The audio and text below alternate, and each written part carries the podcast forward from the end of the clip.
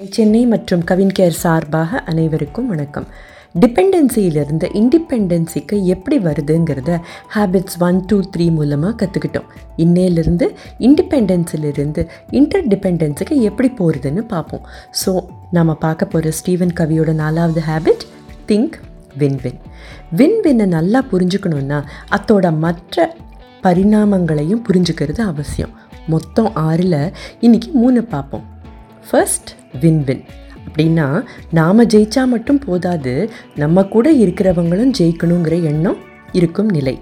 நம்மோட ஒவ்வொரு இன்ட்ராக்ஷன்லேயும் சம்பந்தப்பட்ட எல்லாரோட சம்மதமும் ஒரு செயலோட விளைவுகள் அனைவருக்கும் நன்மை அளிக்கக்கூடியதாகவும் திருப்திகரமாகவும் இருக்குமானால் அது அனைவரையும் அரவணைச்சு செய்யும் மனப்பாங்கு. இரண்டாவது வின் லூஸ் நாம் ஜெயித்தா மற்றவங்க தோக்கணும் அப்படிங்கிற எண்ணம். இது ஒரு சர்வாதிகார அணுகுமுறை. நான் ஜெயிக்கணும்னா மற்றவங்க தோக்கணும் அப்படிங்கிற எண்ணம் இருப்பவர்கள் தங்கள் பதவி அதிகாரம் பணம் இவற்றின் அடிப்படையில் செயல்படும் வாய்ப்புகள் தான் அதிகம். உதாரணத்துக்கு ஒரு வீட்டில் இருக்கிற இரண்டு குழந்தைகளை ஒப்பிடுறதோ பள்ளியில் இருக்கிற குழந்தைகளை ஒப்பிடுறதோ இல்லை நட்பு வட்டங்களிலோ வேலை செய்யும் இடத்திலோ இந்த மாதிரி கம்பேரிசன் நடந்தால் ஒரு போட்டி மனப்பான்மையில் நான் ஜெயிச்சு மற்றவங்க தோக்கணுங்கிற எண்ணம் எப்போவுமே தலை தூக்கி நிற்கும்.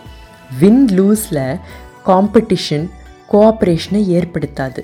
போட்டி அதிகமாகுமே தவிர நம்பிக்கை தட்டுப்பாடு எப்போ பார்த்தாலும் இருந்துக்கிட்டே இருக்கும். ஸ்பௌஸ் குழந்தைகள் உடன் வேலை செய்பவர்கள் நெய்பர்ஸ் ஃப்ரெண்ட்ஸ் இவங்க கூட எப்போவுமே போட்டி போட்டு ஜெயிச்சுக்கிட்டே இருக்கிற அவசியம் இருக்குன்னு நினைக்கிறீங்களா? மூணாவது லூஸ் வின். எனக்கு எப்பவும் லக்கு கிடையாது. மற்றவங்களுக்கு என்ன வேணுமோ அவங்க செஞ்சுட்டு போகட்டும். எனக்கு ஆர்கியூ செய்ய பிடிக்காது. மற்றவங்களே ஜெயிச்சுட்டு போகட்டும். இவையெல்லாம் லூஸ் வின் நான் தோத்துட்டு போகிறேன் மற்றவங்களே ஜெயிக்கட்டும். அப்படின்னு நினைக்கிறவங்களோட எண்ண ஓட்டம். வின் லூஸை விட அதிக பாதிப்பு ஏற்படுத்தக்கூடியது இந்த லூஸ் வின்.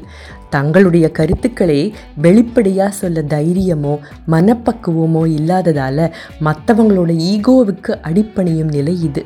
விட்டு கொடுத்தா தான் நல்லவங்கன்னு நாலு பேர் சொல்லுவாங்க அப்படிங்கிற எண்ணத்தில் பேச வேண்டிய சூழலிலும் பேசாமல் இருப்பதும் சகஜமாக நடக்கிற ஒன்று தான் இந்த நிலையில் இருக்கிறவங்களுக்கு நாளடைவில் என்ன ஆகும் தெரியுமா?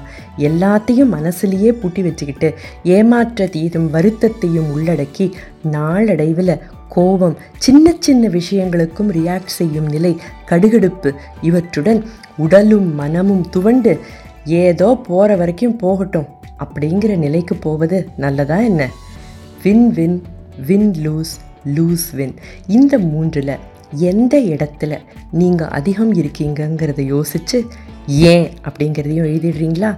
அடுத்த மூன்று பரிணாமங்களை நாளைக்கு பார்க்கலாம். அதுவரை டை சென்னை மற்றும் கவின் கேர் சார்பாக உங்களிடமிருந்து விடைபெறுவது அகிலா ராஜேஸ்வர் எக்ஸிகியூட்டிவ் டைரக்டர் டை சென்னை.